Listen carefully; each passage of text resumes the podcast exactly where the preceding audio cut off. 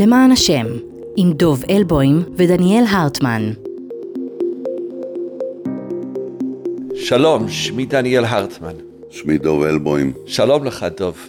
תמיד טוב להיות איתך. גם איתך. זה הפודקאסט החדש של מכון שלום הרטמן, שנקרא למען השם, שמנסה להבין מה קורה לנו. וגם לצעוק גוואלד, אל תשכח. זהו, אנחנו מתחילים. יש לנו, אחרי שתי פודקאסטים, יש לנו כבר מסורת. מה, מי זכה במדליית למען השם אה, שלך השבוע, טוב? ולמען השם שלי, הולך היום לראש ישיבת חברון, סלבודקה, חבר מועצת גדולי התורה, הרב דוד כהן, שבאמת, הרי אני תלמיד ישיבת חברון לשעבר. חברון מאוד מאוד קרובה לליבי, ותמיד הייתה מפורסמת בכך שתלמידיה הם אנשים פתוחים ומכירים את העולם, אבל מי שמכיר את חברון יודע שזה השתנה מאוד בשנים האחרונות, והיא הצטמצמה והסתגרה ונהייתה ממש אה, סגורה ואטומה על הרוחות שמרחפות בעם ישראל כולו. והשבוע ראש ישיבה של חברון, הרב דוד כהן, נשא קינה גדולה כיצד אה, מעיזים לקחת כסף מאברכים ומחרדים ולתת לחיילי מילואים. הוא, הוא פשוט uh, התפוצץ, הוא לא הבין איך זה יכול להיות, איזה רשע קורה פה במדינה. והלמען השם שלי נוגע בזה. למען השם, איפה, איפה הערבות שלכם? איפה הערבות עם עם ישראל? איפה כל ישראל ערבים זה בזה? איך אדם שהוא מנהיג של ציבור רציני, גדול, חושב, איך, איך התודעה שלו נאטמה כל כך, שהוא מסוגל להוציא מפיו דברים כאלה בציבור? יש גמרא מאוד מיוחדת, שזה אחת הגמרות שעוזרות לי להיות יהודי. והגמרא הזאת במסכת יומא אומרת, ואהבת את השם אלוהיך, שיש שם שמיים מתאהב על ידך. והשאלה שאתה שואל הוא, מה התודעה הדתית שלך? מהרבה בחינות, אחת המשמעויות של למען השם, הוא מהו אהבת השם שאתה מנסה לשדר. אהבת השם זה לא האש הפנימי שלך, זה האם המחויבויות שלך גורמות לאנשים אחרים לכבד אותך. מה זה אהבת השם אלוהיך? שיש שם שמיים מתאהב לידך. למען השם שלי, ואני לא רוצה שהמאזינים שלנו ירגישו שאנחנו עושים עליהום על הציבור הדתי, אבל מי שזכה ב- בלמען השם שלי, אין ספק זה אה, עמיחי אליהו. שר בממשלת ישראל. שר בממשלת ישראל מדבר בשפה שלא רק שהיא מטופשת, מה זה במחי כף כזה? כן, בוא נמחוק. בוא נמחוק, אין צלם אלוהים. זה, זה לא רק אינטרס. למען השם, מהי היהדות שלך?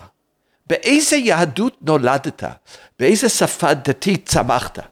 ואולי זה מביא אותנו לנושא שלנו היום, שהשר עמחי אליהו, הרב עמיחי פרידמן, השר בצלאל סמוטריץ', לימור סון הר מלך, יש ציבור של קהילה חדשה, של תלמידים שאיזושהי אסכולה.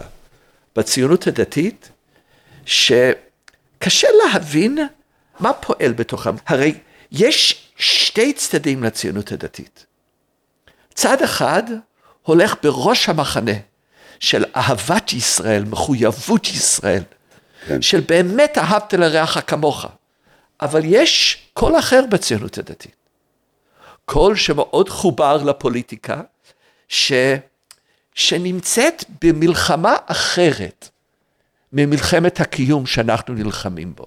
תראה, הם יוצאים כנגד הצבא שרוצה לשלוח כספים לעם לרשות בגלל שלא רוצים עם לפתוח חצית שלישית. הם יוצאים כנגד מימון של, של רשויות וצריך שר מש"ס שיגיד סליחה למען השם. הרב עמיחי פרידמן שאומר תשמעו, אם הייתי שוכח על 1,400 אנשים שמתו, זה החודש הכי שמח בחיי. עם ישראל נמצא במקום אחד, ויש קבוצה מסוימת של פוליטיקאים ורבנים, חלק מהציונות הדתית, לא כולה, שנמצאים במקום אחר. תסביר לנו אותו. אני, אני רוצה להבין אותם טוב. תשמע, דניאל, אה, אה, באמת, אה, אני לא מומחה לציונות הדתית, אבל כן אני יכול לומר שאני קצת מומחה לענייני משיחיות יהודית. ובעצם אנחנו נכנסים פה לאזור הדמדומים של עולם המשיחיות היהודית. למשל, דיברת על השר עמיחי אליהו. שאלת איפה הוא נולד, אנחנו יודעים איפה הוא נולד. הוא נכדו של הרב מרדכי אליהו, לשעבר הראשון לציון, שהוא בנעוריו היה חבר במחתרת יהודית, שאיימה לפוצץ כל מיני דברים, בין השאר אה, אה, מקומות של יהודים. והוא נתפס על זה, והורשע על זה. עכשיו, מי שמכיר את תורתו של הרב אליהו, היא תורה קבלית משיחית. מה זאת אומרת? היא רואה את העולם לא באופן הריאליסטי שאתה רואה אותו, כוחות שונים אה, שפועלים בעולם. הם אנשים שתפיסת העולם שלהם היא מיתית, היא מיתוס. אתה יודע, הטרלול הפרוגרסיבי והטרלול המשיחי הם לפעמים מאוד מאוד דומים בעיניי. למה? איפה אידיאולוגיה מסוימת נהיית מטורללת? כשהמילים שלה והרעיונות שלה מפסיקים לחפש את ההתכתבות עם המציאות. זאת אומרת, יש את המטורללים אה, אה, הפרוגרסיביים, שהפילוסופיות והתיאוריות בעצם ממלאות את כל כולם, והם לא רואים אנשים, הם לא רואים נרצחים, הם לא רואים טרור, הם לא רואים כלום, הם רואים רק את העולם הדמיוני הזה שלהם. ומצד שני, יש את הטרלול המשיחי ביהדות, והוא מאוד מאוד מגוון. והנה, למשל, השר הזה, עמיחי אליהו, בעיניי, הוא קשור לתפיסה של משיחיות יהודית של מלחמת גוג ומגוג. תשמע, אני מצוי ב, בעולמות האלה, אני רואה שהם מדברים על זה, שמה זה הרעיון של מלחמת גוג ומגוג? הם רואים את דברי הנביאים כפשוטם, שיהיה מלחמה באחרית הימים ומלחמת גוג ומגוג, ואומות העולם אה, יריבו ביניהם לבין עצמם, ועם ישראל יהיה ביניהם, ואז יופיע הקדוש ברוך הוא במלוא הדר גאון עוזו, וישים את רגליו על הר הזיתים, וישמיד את כל הגויים. מה זה בשבילו לדבר על פצצת אטום על עזה? אתה בעצם, יש להם מציאות אחרת, אבל מה שמסוכן הוא שהם חושבים שהם צריכים לעזור. בוודאי. בוודאי. מילא, זה... אם יש לך תפיסה משיחית בידיים של אלוהים, זה דבר אחד. אבל כשאתה בעצם אדון האלוהים, אתה מביא את הגאולה, זה מתחיל להיות, יש לך מציאות אחרת שאתה אחראי עליו, זה מתחיל להיות מסוכן. אז בוא אני אסביר לך גם את העניין הזה לשיטתם. אני דיברתי קודם על הרב מרדכי אליהו, שהיה אחד, נחשב מגדולי uh, תלמידי החכמים של הקבלה החרדיים בארץ uh, בעשרות השנים האחרונות. ובקבלה יש מושג של התערותא דלתתא, שבקבלה הוא כמובן נוסח באופן הזה שאדם צריך לעשות פעולות של צדקה וחסד ו, ודברים טובים בעולם הזה, כי זה מעורר את השפע של העליונים וכן הלאה. אבל הם לוקחים את העניין הזה של התערותא דלתתא, במובן הזה שבואו נעזור לאלוהים להביא את הגאולה. זה לזרז את מלחמת גוג ומגוג. אז הטרלול הזה, המשיחי, קבלי, אה, מעוות כמובן, אני אדם שאוהב קבלה ו- וקורא קבלה ולומד קבלה, אבל אני גם יודע, מתוך היכרותי עם הקבלה, עד כמה בקלות אפשר לקחת רעיונות מיסטיים שלה ולקחת אותם למקומות מזעזעים. וראינו את זה אצל שבתאי צבי, וראינו את זה אצל יעקב פרנק, וראינו את זה בכל מיני דוגמאות. אז זה טרלול אחד, ואני אומר לך, דניאל הוא מאוד חזק, אני מדבר עם אנשים, לא רק ציונים דתיים, גם חרדים. אני מדבר איתם, כולם באורות, כולם ביאת המשיח, אפילו אנשים שיחסית, הייתי אומר, הם אנשים מן היישוב. פתאום מדברים איתי על תאריכים, המשיח יבוא עוד שלוש שנים, ואחר כך יהיה תקופה כזו. כדי ו... להתחבר לרעיון הציוני, היו צריכים לחבר אותו לשיח פנים דתי, והשיח הפנים דתי שלהם לתקומה הוא ימות המשיח, וימות המשיח מאפשר לקבוצה להזדהות ולהיכנס ולהתחבר ולהיות חלק מהמפעל הציוני, אבל זה חרב של פיפיות, ואתה מדבר על, ה, על, על טרלול. אמרתי יש טרלול שני, מהו? אז זהו, השני הוא פחות, טיפה פחות מטורלל לדעתי, כי זו גם כן גישה משיחית, אה, אה, קבלית, מיסטית, שהרב קוק בעצם אה, פיתח אותה מאוד בתורתו, שהיא קבלית מיסטית. זה יותר קצת בתוך הרמב"ם, בתוך תפיסת המשיח של הרמב"ם, שעולם כמנהגו נוהג, אבל מה זה מבחינתם עולמו כמנהגו נוהג? זה שכל העם ישראל יחזרו בתשובה, זאת אומרת, יהיו כמותם, כן, זו התרגום שלהם לחזרה בתשובה. אה, וכל עם ישראל אה, יישבו את יהודה ושומרון ועזה. זאת אומרת, זו תפיסה, אותה תפיסה קבלית, משיחית, אם צריך לעזור לזה מלמטה, אבל היא יותר רגועה. זאת אומרת, הם לא הולכים לפוצץ אצל אקצה, אבל בוא נאמר, אה, במסגרת המלחמה שמתנהלת עכשיו, הם ינסו לעזור כמה שיותר לשיטה שלהם להיות חזקה ושולטת גם בממשלה. ואני אומר, גם אלה שהם לא בטרלול הראשון, כולם בטרלול השני. אין אחד שנמלט מזה, ואני רוצה להגיד לך, דניאל, משהו על העניין הזה. תראה, אני באמת מאמין שציונות, בציונות יש מימד משיחי. ולא רק אני אומר את זה, אמרו את זה רבים וטובים. אתה יודע, דוד בן גוריון בשנת 1956 נשא אה, נאום ארוך של חמש שעות, כמדומני, מול המטה הכללי של צה"ל. והדבר החשוב, זה, זה, זו הרצאה שתועדה ופורסמה בספר הידוע שלו, ייחוד וייעוד, ושם הוא מסביר להם חמש שעות למה הציונות בעצם שואפת לגאולה. והוא אומר במפורש, במילים מפורשות, המנוע הגדול של הציונות זה תפיסת המשיחיות, אבל באיזה מובן? במובן שאנחנו מאמינים בגאולה, אנחנו מאמינים שהמצב של היהודים צריך להיות יותר טוב, ומצב העולם צריך להיות יותר טוב, אנחנו מאמינים אבל בתיקון. אבל זה בדיוק הנקודה, דוב. בדיוק. זה, זה, זה בדיוק הנקודה. אתה יכול להיות משיחי, השאלה המעניינת היא, מהי הגאולה שלך? האם הגאולה שלך הוא תיקון עולם? האם הגאולה שלך היא עולם מוסרי? או האם הגאולה שלך זה מין תפיסה של מלכות שמיים, ושוב לנושא שדיברנו עליו שבוע שעבר, על עליונות העם הנבחר וכדומה. כן, אני חושב שאתה מעלה נקודה מעולה, ואני רוצה להדגיש אותה. אמור לי מהי הגאולה שלך, ואומר לך מי אתה.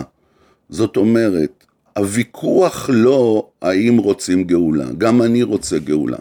אני מאמין בתיקון עולם, אני מאמין שהייעוד של עם ישראל זה להביא אור וטוב וחסד לעולם ולעצמם, ולבטל כל מיני שעבודים ואכזריות מהעולם. השאלה היא לא האם אתה רוצה גאולה, אני חושב שכל אדם, כל ציוני רוצה את גאולת ישראל. אני לא רוצה לבטל את זה מתוך היהדות, אבל אני חושב שאנחנו צריכים לברר מהי תמונת הגאולה. ומזה נבין בעצם איך להתייחס לדברים.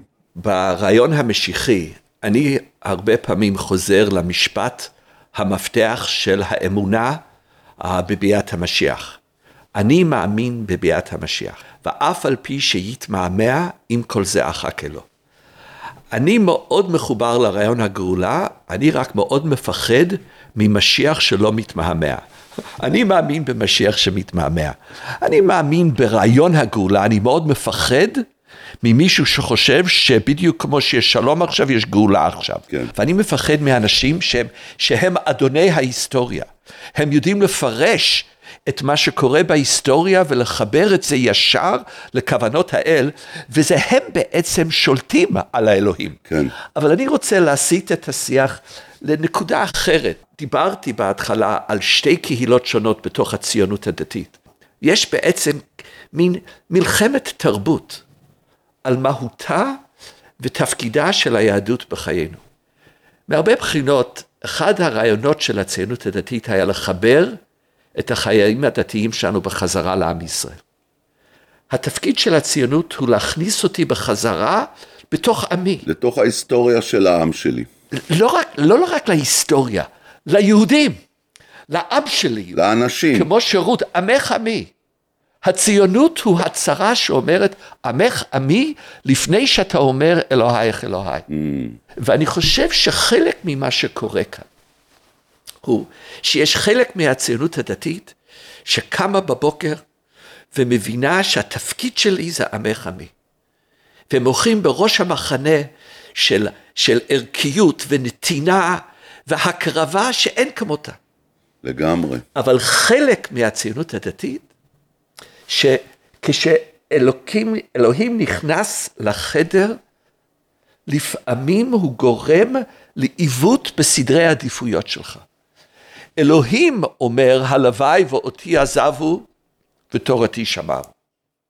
וחלק ממה שאני רואה אצל אליהו ופרידמן וסמוטריץ', הוא שהם חיים בעולם שבו יש להם מטרה אחרת.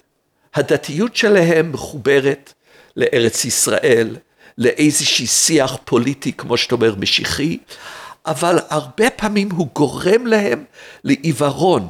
כשארץ ישראל הוא ייהרג ואל יעבור, כשהתפקיד שלי זה להביא לגאולת עם ישראל על ידי עוד חיבור ליהודה ושומרון, כשאני יכול לגרום לכך שאין אופציה בכלל לדו-שיח עם ערביי ארץ ישראל או עם הרשות הפלסטינית, אני בעצם מחזק את, את, את הקשר הלאומי שלנו. אבל אני אומר לך, דניאל, אנחנו שוב חוזרים לפונדמנטליזם. מה הרעיון של הפונדמנטליזם, גם בנצרות, גם באסלאם וגם ביהדות, ובכלל.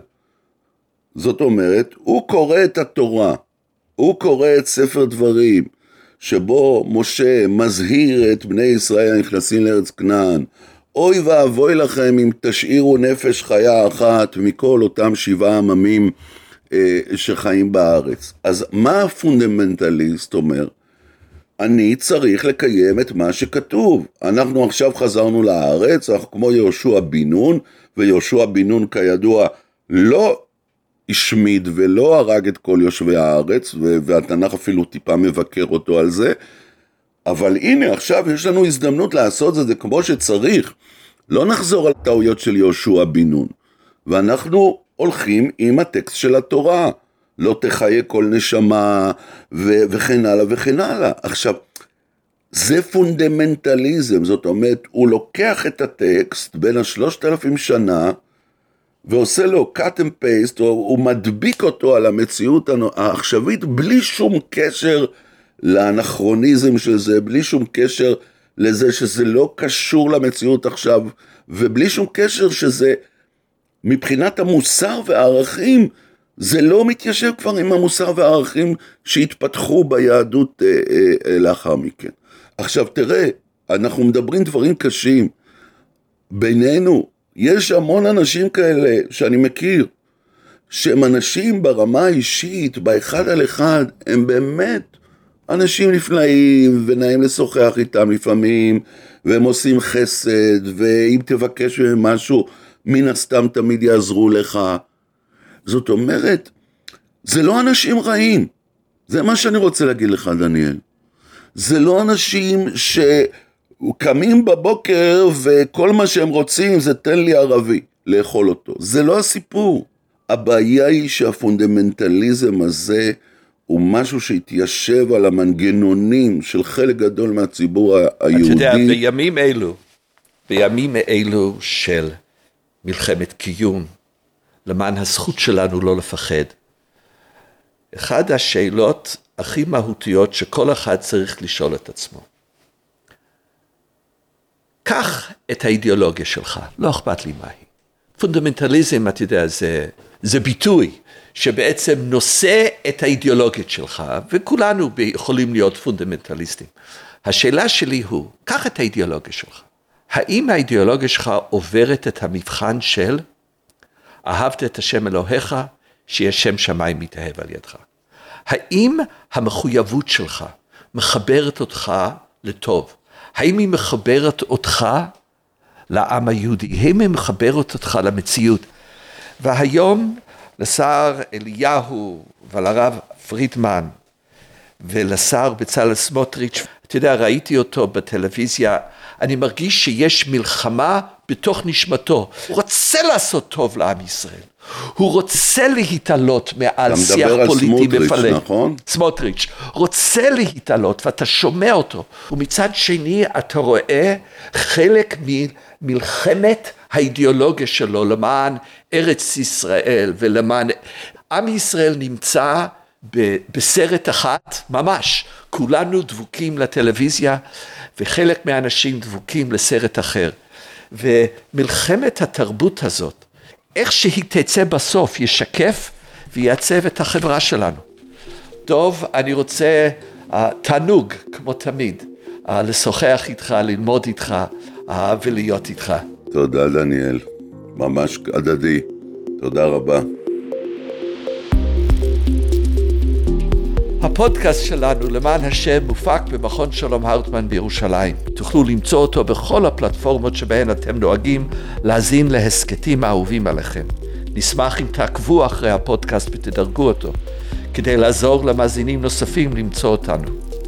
על עריכה אחרי עומרי בן דור, הדר טיילור שכטר מפיקה, והעורך הראשי הוא יואב פרידמן. דוב, שיהיה לך ולכל עם ישראל יום ושבוע של קצת פחות פחד, רגעי שמחה, נחת, כן. ושיהיה לנו שבוע של כמה שלום שאפשר. נשתמע בשבוע הבא. אמן, אמן. בשורות טובות לכולם.